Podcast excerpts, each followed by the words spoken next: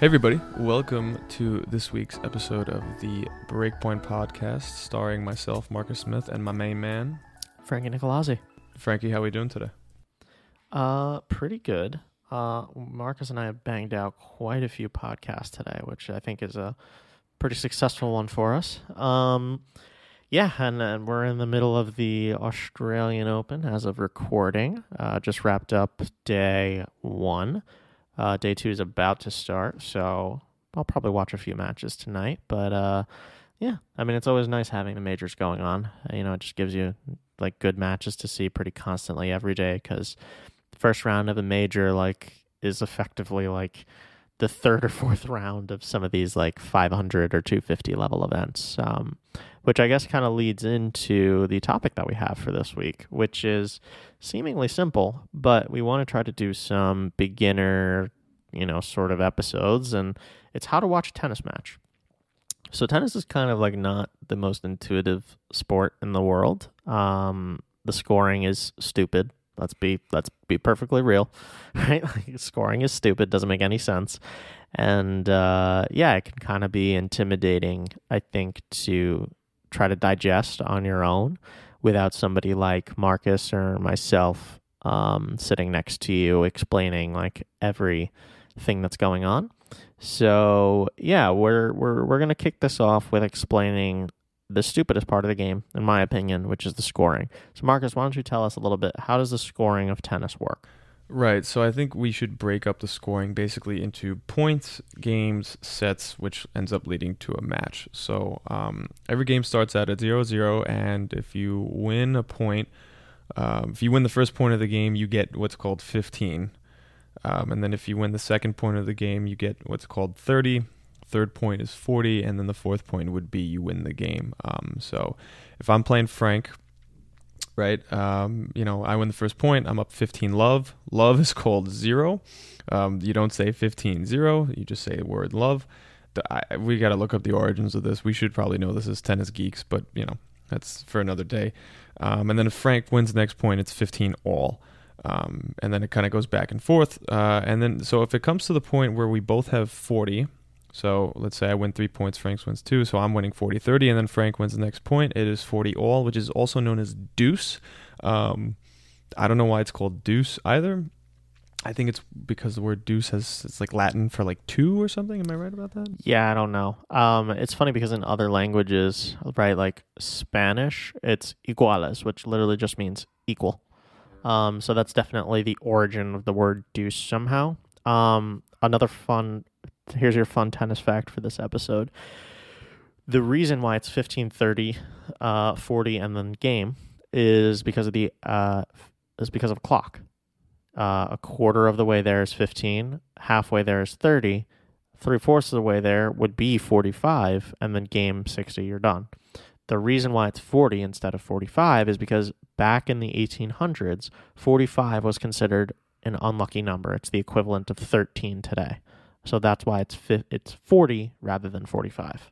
Thank God for Frank because I would have not have known that. So yeah, no, thank you for enlightening us on that because that that's pretty important. Um, so if we get to the almighty deuce, Frankie and I, and uh, I win the next point, I will be what have uh, we would call the advantage. So advantage, Smith. Yes. Oui, oui. Um, and then if I were to win that point, then it would be game. So, uh, but if, however, if Frank were to win the uh, my advantage point, we would go back to deuce. So it's basically like a play by two situation. So whoever wins, the, which is going to be a common theme that's going to happen throughout tennis, is it's always win by two.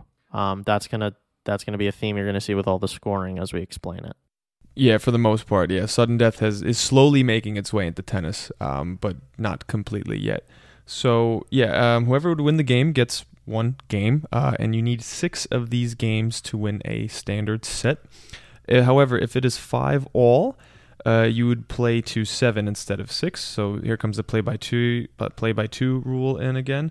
Um, and then if it gets to six all, we would play what's called a seven point tiebreaker. Now, the seven point tiebreak was invented, I believe, in the 70s um, to shorten the length of matches because these sets would basically go on forever with the play by two with the games. And, you know, you'd have sets ending in like 16 14 and 2018 and crazy stuff. So, um, A tiebreak uh, is a little bit more complicated to explain, but we're going to do it anyway for you folks. Um, it's basically whoever starts off the tiebreak serves one point, and then the next person serves the next two points, and then it goes two, two, two, two. Uh, first person to win seven points wins. Again, six all. You play by two until you know whoever wins with the two. Yeah, first to seven, win by two is effectively how the tiebreak works, and the scoring is literally one zero two, one, etc., etc. Yep, we start the we stop the weird 15, 30, 40 stuff. You still call it love though. Yeah, yeah. Although in tiebreaks, I I have heard people say one zero, um, like on court colloquially, rather than love. That is actually, you know what? Thinking about it, that is true. Yeah, I don't know. It's weird, people. I, I this is see this is why tennis does not get the fans that it, it, deserves. Yeah, no, and this is why I wanted to make this episode is because I think that the scoring is really intimidating. It makes no sense, and it like actually needs to be properly explained to people for them to understand it. So, um, getting back to what Marcus mentioned about the games, right? If a person is serving and they win that game, right? You win four points, great. That's called a hold. So in tennis, specifically on the men's side, it is expected that the server wins the game. The uh, server always has the advantage because you're basically getting a free spike. Um, this is unlike sports like volleyball, for example, right? Where if you hold on your serve, that's considered like a big deal, right? That's, so anybody that's coming from more of that background, it's flipped. Um, Would you say that it's an accurate analogy to compare it to like baseball, how the pitcher kind of starts off the starts off the pitch because he's the one who has in con- complete control of the pitch, and the batter might not has like basically no idea where he's going to throw, what kind of spin he's going to throw at him, um, you know, what kind of yeah, yeah. ball he's basically. Yeah, absolutely. From an American perspective, that is a, a great sort of way to think about it, right? And tennis players on their serves, we have a variety of serves, right? We have kick serves, we have slice serves, we have flat power serves, body down the tee, out wide all these fancy words. They're just different types of serve. It's like the equivalent in baseball of a fastball versus a changeup versus a curveball versus a slider. It's all the sort of same idea. And what I like to do with people that play baseball that are watching tennis for the first time is I like to show them the on court view, like any on court view from like YouTube, whatever, and show them like a Roger Federer slice out wide just to show you the amount of movement that these guys can get on the ball and that's really why uh, the advantage lies with the server in tennis. When you are able to uh, win a game on somebody else's serve, hint, that's where the name of this podcast comes from, that's called a break. So when you have the opportunity to break someone's serve, let's say the score is 30 40, that's called break point. And break that is point. typically considered one of the more important, if not the most important points to win in tennis. If you can win break points, you can hold your nerve and break your opponent. It's typically going to be a sign that you're going to win the match. So, uh, which is why you'll see players like, let's say, uh, John Isner, um, Reilly Opelka in today's game, that they don't really even look to win break points. Their goal is to just hold serve all set, win six games, get to the tiebreak, and then just nick one point off of you in the tiebreak and they can win the set, which is what Reilly Opelka does. John Isner did it before him. Goran Ivanisevic before him. Like that's a that's a, a play style of tennis. Um, so that kind of gives you an insight into like how a set works, the scoring within the set, etc. The next part is now we've understand game, we understand set. Yeah, well, so now going from game to set is you need so you need six games to win a set, like we just said. Uh, and then you basically need two sets to win a match, unless you're playing a Grand Slam. A, a, men's Grand Slam is the only place now in the in the tennis world where we play uh, three out of five sets, which means you need three. You need to win three sets. The maximum that you can play is five. Um, but for most standard tournaments, men's, women's side, it's two out of three. So you need to win two winning sets the third one would be a deciding set. Yeah, so now you can sort of see why tennis is a, a very physically demanding sport, right? Um, typically, these sets will last, I'll say on average, about 40 to 45 minutes, I think is pretty comfortable. On the longish end, you'll see a set last about an hour. Um, if you have like hold, hold, hold, hold, hold, goes to a tiebreak, that's definitely an hour long set. Um, so for two out of three, if a match lasts three hours, that's considered like this was a very close competitive match. Um, if a two out of three set match is lasting an hour and 15 minutes, it's a blowout. If a three set match in a Grand Slam is lasting an hour and a half, yeah, even two hours, really, that's pretty much a blowout. That's like comfortable win. Um, in a Grand Slam match, if it lasts over four hours, that's considered, you know, this was a grind fest. um, so, yeah, that's sort of the breakdown. And, and that sort of leads into the next topic of how to watch tennis, which is all these tournaments. There's a bunch of different tennis tournaments, right? We're talking about the Australian Open right now. We're talking about, um, we've talked about the Grand Slams before. So, what the hell is this schedule? What goes on? Because it seems like tennis is played effectively all year long, which the answer is yes, it is.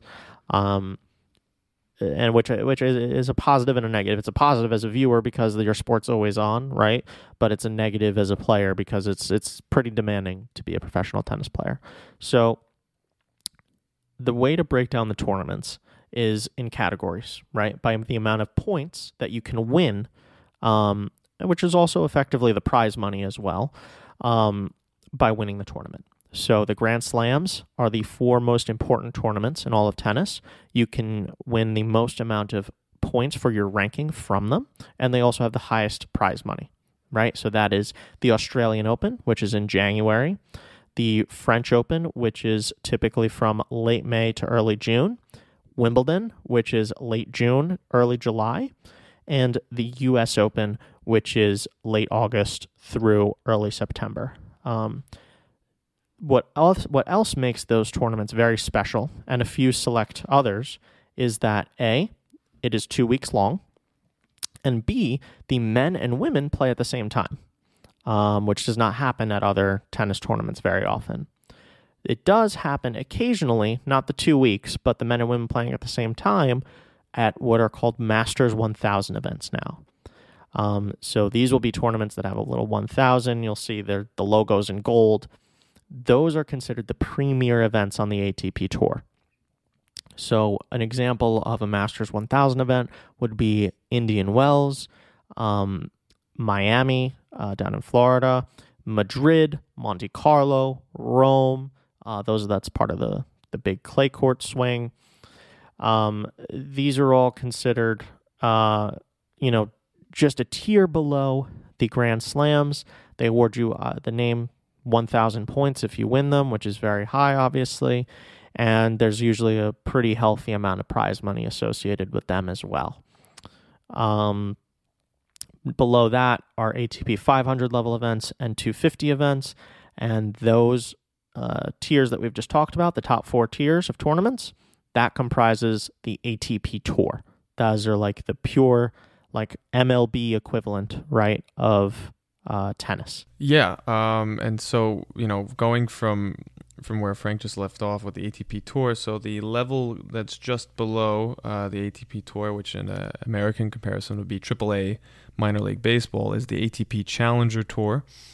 Um, and within the Challenger Tour, I would say anywhere ra- players ranked anywhere basically between like 100 and 300 really compete in this tour pretty regularly. Um, sometimes they kind of jump in and out of the ATP tour. It's kind of like an MLB player, you know, getting called in and out of the minors um, by their respective team, essentially. A right? lot of people yeah. also use it as a way to rehab from injury. Um, they'll go play a few challenger events.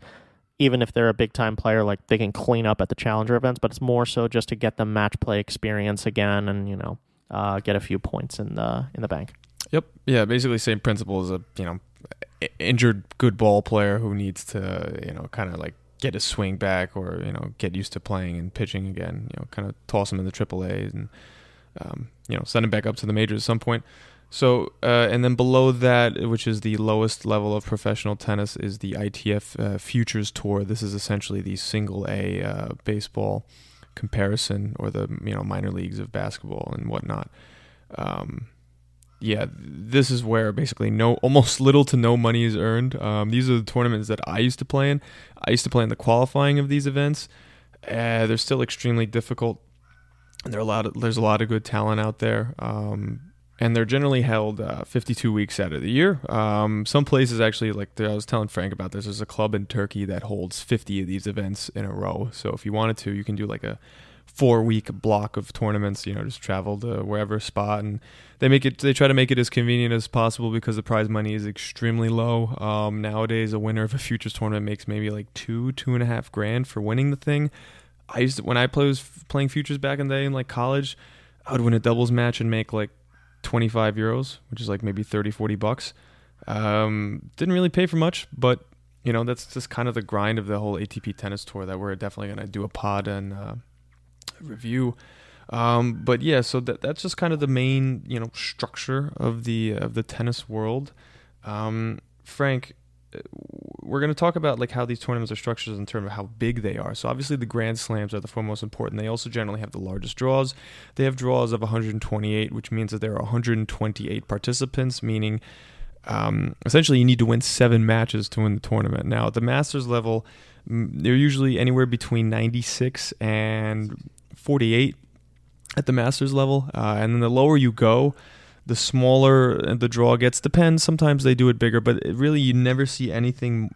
You never ever see anything more than 128, uh, and you never really see anything less than maybe 24 participants in a main draw of like a smaller futures and you know maybe like an indoor futures where they don't have court availability or something. But um, basically, that's how many rounds you need to win. Uh, and as far as the seeds, Frank, the seeds come from the you know standard ranking list. Uh, there's one ranking list for all the pros in the world. It goes from like one to you know I think about two or three thousand. Um, there's only one tournament that I can think of that doesn't seed specifically based off of this, and that is Wimbledon. They have a heritage of kind of seeding the way they want to, but um, yeah, they don't really do that anymore. No, effectively, Wimbledon just uses the ATP rankings. There were cases where they didn't, but it, that was like more on the top end of the draw of like, oh, Roger is like nine in the world. Roger, meaning Roger Federer, is like nine in the world, but uh, he's won this thing seven times, so we're gonna put him in the top four because, um, you know, we think he's got a pretty good shot. But uh, but yeah, I think that's a that's a good uh, overview. Uh, another thing that I would add, sort of about the ITFs, is that there's where a lot of young players, similar to baseball, the single A level, that's where a lot of young players are developing. So another thing that distinguishes tennis um, from a lot of you know what you might expect in American sports is it's not very common at this point. There are exceptions, but it's not very common at this point to go to college for tennis and then play professional tennis. Um, like that's not something that is done very often, um, especially on the high end of tennis. That's really not something that's done very often. That's a whole topic that we're going to discuss one day. But um, you know, it's definitely becoming more popular though. It is. It is. I've actually seen a lot more examples of it. The prime example being uh, Cam Norrie, who played at Texas A&M, uh, or no, TCU, TCU, TCU. TCU. Yep. Um, Cam Norrie played at TCU. Arthur Rinderknech played at. He played at Texas A&M. Yeah, that's who mm-hmm. I was mm-hmm. thinking of. It that was at A&M. Uh, Marcos Giron played for UCLA. Um, yeah, so so these guys uh, did the college swing and, and are trying their hands at the pros. And, you know, in Cam Norrie's case and, and Rinderknech too, um, have been pretty successful. So, uh, you know, that's good. And hopefully that's something that maybe develops again because I think that's probably just healthier for the overall game. Um, but yeah, so uh, the next part that I'll get into a little bit is where to watch, right? So all majors um, are effectively available on ESPN. I think they're on ESPN Plus actually now, um, which is pretty pretty easy to to uh, view. Uh, here in the United States, in Europe, everything is through Eurosport. I think with the Grand Slams. I think the French Open is only available via NBC still. I think they still they only have the rights. Am I right about that? No, they have it on the weekends after twelve o'clock. NBC hosts the rights to the uh, to the French Open. Um, additionally, like some of the majors, like during really off peak hours, it'll be on Tennis Channel, um, which is another like Tennis Channel hosts uh, for all the tournaments that are not uh, majors. Tennis Channel is pretty much going to be the one hosting them. There'll be some exceptions, like I think ESPN does um, Indian Wells for at least some of the rounds. But for the most part, it's going to be Tennis Channel. Um, also, there is Tennis TV, which is the streaming service that the ATP Tour hosts, which uh, Marcus just told me was $120 for the year, which is actually a pretty good deal. And you get every single tennis tournament um, on the planet for the year, which is pretty pretty fantastic in my opinion. You only don't get the Grand Slams, which you probably get through ESPN anyway. So, not really a bad result there. Um, however, the way that I personally am able to keep up with the tour, because I just do not have the time to watch all of these matches, is YouTube Tennis TV is fantastic. Um, they post highlights of every tournament, every round. Um, for Grand Slams, the majors themselves run the highlights. Um, Australian Open, they're fantastic. They host they post extended highlights that are seven and a half minutes of each match if you want, which is amazing um, and really gives you sort of a good overview of the match, how it went, and like key points. Um, there are some majors uh, like the U.S. Open um, and Roland Garros too is another bad one that will only post like three minute long highlight clips of like a five hour match, which is effectively useless. Boo. Uh, yeah, boo is right. So uh, those aren't really the best, but you know, uh, hopefully Australia takes the precedent here and everybody kind of just follows along which would be super helpful if they were able to do that because um, I think that's going to help um, with tennis viewing because tennis is, interna- is an international sport. Um, so these guys are playing in Australia right now, which effectively means Marcus and I can't watch anything because it's like 14, 16 hours ahead. So they're playing all throughout the night. Uh, the last thing that I think we want to get into because we're actually going to make this part of a series of, you know, if you're new to tennis, how do you watch it? How do you understand it? Like basic beginner stuff. Um, because we've noticed that a lot of you guys are beginners or you are not like super used to listening to tennis and you've maybe only gotten used to it uh, or heard of it because of the Novak Djokovic scandals that have been going on. But, um, you know, the next thing that we're going to talk about is just really basic stuff. When you're watching tennis, what should you be looking for uh, with the players that are playing? Like, what are some things that you and I, as tennis players, look at um, that we find compelling and interesting. Yeah. Um, again, this could be a whole nother episode, and it will be. But the one thing that we really look out for uh, is kind of like the tactics. Um, and to do that, you need to watch a lot of tennis to understand what's kind of going on out there, the way people are hitting the ball, where they're hitting the ball, at what time they're hitting the ball, at what point of the match they kind of go away from their tendencies towards their tendencies. Um, it's a lot of analysis, um, but it's kind of like I would compare it to a pitcher in baseball. You know maybe in the beginning of the game he'll be throwing pitches that he normally never throws or is kind of experimenting a little bit feeling good. But when it comes to like crunch time you know seventh eighth inning and you know it's getting tight you know a couple people on base he might have like three go-to pitches that he's going to go to. And that would be similar for a tennis player. Um, and, and there are a lot of things that also take effect into a tennis match such as the emotions. Um, i believe that's like in any sport really um, the surface which is being played on, there's uh, the main surfaces on the ATP Tour are hard court, uh, grass, and clay court. Um, they all play extremely differently. Um, grass courts are generally slicker. Uh, there's a lot less good footing on it. Um, it very low bouncing. It kind of supports people who like to play fast, to have big serves. A clay court is a complete opposite of this. It is a uh, basically made of crushed bricks, and it you can slide on it. Uh, think of it as they call it dirt. They you know coin it dirt here. Um, it's very slow. It really supports players who play with a lot of topspin. The ball bounces very high. Um, drop shots are extremely effective on clay court because the ball basically digs into the clay and dies in. Um, it's a it's the most physically demanding surface out of any surface on in, in, the tennis world.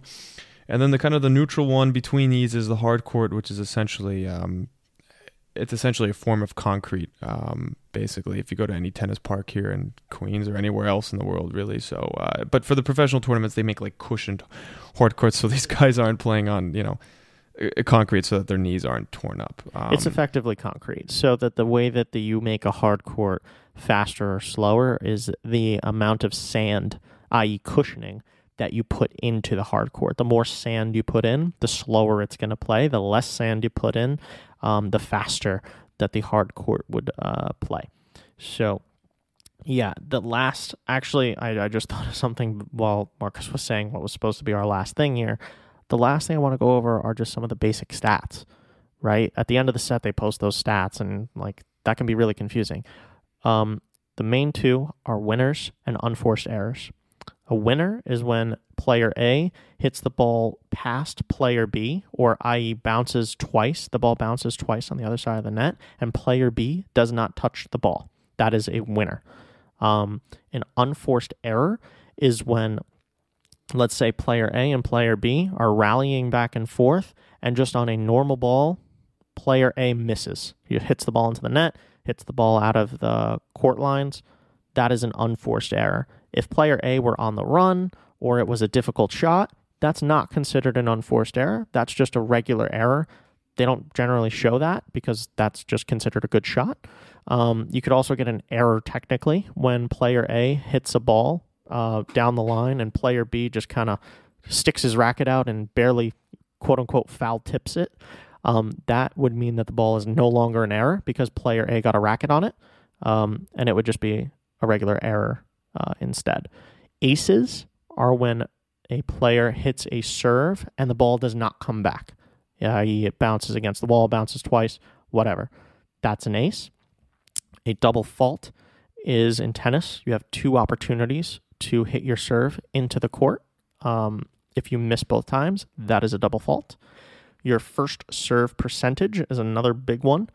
Kind of confusing, to be honest, first serve percentage. Um, but first serve percentage that they show you effectively means how many points on your first serve um, are you able to win? What percent? Well, that depends. So uh, when they show they show there's first serve percentage and there's first serve percent one uh, points one. So first serve. I've seen it been be displayed both ways, which is why I said this one is kind of confusing. Interesting. I always saw it separately, but that could that could very well be honestly. So first serve purely first serve percentage is when you know how many percent of your first serves you actually make, which may it's like your field goal percentage if you're thinking basketball.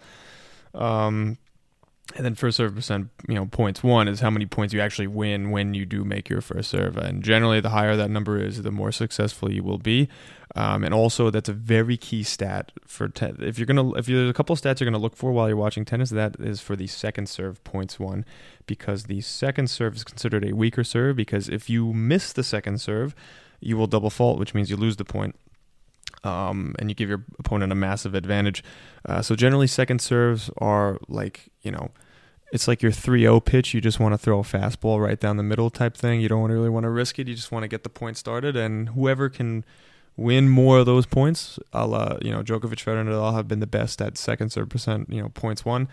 They will most likely win the match a lot of time because you're giving your opponent very little chance to actually break your serve, like we alluded to before. Yep. So the statistics that are the equivalent of like war in baseball, like the advanced sabermetric stats that, you know, for the level of statistics that are in tennis, um, are second serve percent points one, uh, your break percentage, i.e., how many times, what is the percent that you get broken on your serve, right? So the best players in the world technically have the lowest break percentage in theory and compare that to the amount of times that you are able to break somebody else. The best players in the world will have a very high break percentage. Um, so, yeah, I think that's a good place to stop before we get too deep into the weeds here. Um, we will continue this series and explain more about like tactics and play styles because I think that that would be something that's probably really interesting uh, to take a look at, whether you're a beginner or more advanced player.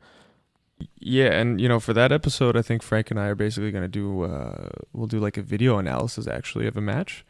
Um, we'll take a match and we'll just kind of point out while podcasting kind of how players play and what's going on in a match. I think it'd be really good for our viewers, right? Yeah, I think that's totally something we could do. Um, we could also do like a live stream, sort of like commentate along um, I think that's that's another fun one. It's we we want to do it for Australia, but it's just so hard with the time change. It just might not be worth it because like how many people are going to log in at four o'clock in the morning to watch, you know, the men's final or something like that. Yeah, for the final might be tough, but we'll do a seven o'clock match. So um, yeah, you know, thanks guys for uh, you know joining us today. Give us a follow as usual. Breakpoint Podcast Seven on Instagram. Email us uh, break breakpointpodcast seven at gmail.com give us a like, give us a follow, give us a shout on the gram. Um, leave any sort of reviews on Spotify or Apple Podcasts, positive or negative. We welcome both feedbacks, preferably positive though. But no, no negative. No, not negative. Okay, well, I, I prefer the critical feedback, but that's all right. Um, and yeah, if you guys ever want to join the pod or have any questions about any of the topics that we discussed today, please let us know. Uh, we are we work the gram pretty often, and we love, uh, you know, we love the experience that we're sharing with you guys, and you know the back and forth communication, and uh, you know we'd love to engage you guys more. So, um, yeah, uh, more episodes to come, and um, yeah, Frank, I'm excited to see what's next. I am too. And because we're posting this tomorrow, boy, was I wrong about the Nasi Kokkinakis over Nadal. Yikes. Yeah. So Gee. we're going to close this episode out there Gee, and? Uh, emphasize that we all kind of don't know what we're doing either.